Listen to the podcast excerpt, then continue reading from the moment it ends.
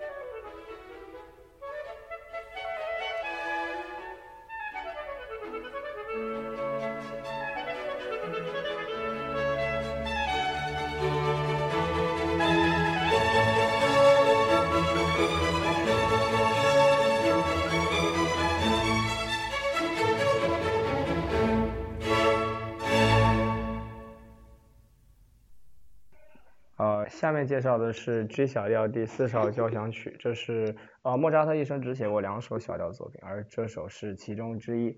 它是莫扎特作曲风格重要的转变点。第一主题使用的是一个小调式的下行音阶，给全曲蒙上了忧愁的色彩。当然，当我们播放这首曲目的时候，大家可能会有一种似曾相识的感觉，因为这和嗯著名组合 S.H.E 一首歌曲的旋律很像，啊。甚至可以说，几乎是有一种模仿的意味在里面的。那么我们小时候听着不想长大，那么当我们长大了之后，我们就应该来听一听 G 小调第四十号交响曲了。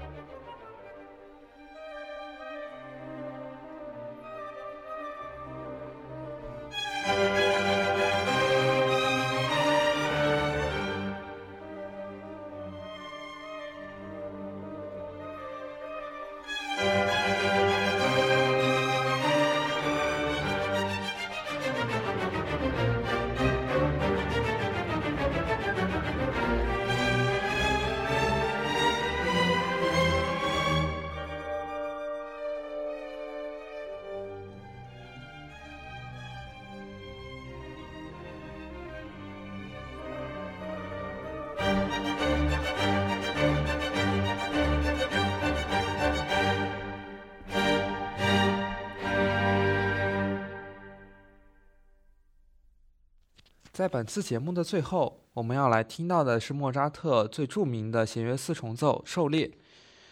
这部作品的背景呢，是一七八二年到一七八五年间，莫扎特谱写了六部弦乐四重奏，提献给海顿。这部四重奏呢，是作于一七八四年，因为一开始就使用狩猎的号角而被称为狩猎四重奏，是六首海顿四重奏中最具有海顿味道的一首。接下来我们要听到的是它的第一乐章，非常精神抖擞的快板。开头第一主题就非常引人注意。之后展开部中呢，又描绘了一幅秋收狩猎的景象。今天节目就要告一段落了，下一期节目我们会给大家带来一些浪漫主义时期的作品。嗯，其实很珍惜在闲情音韵和大家一起倾听古典音乐的这段美好的时光。如果大家有什么想要聆听的曲目，也可以给我们留言。那我们下期节目再会，再会。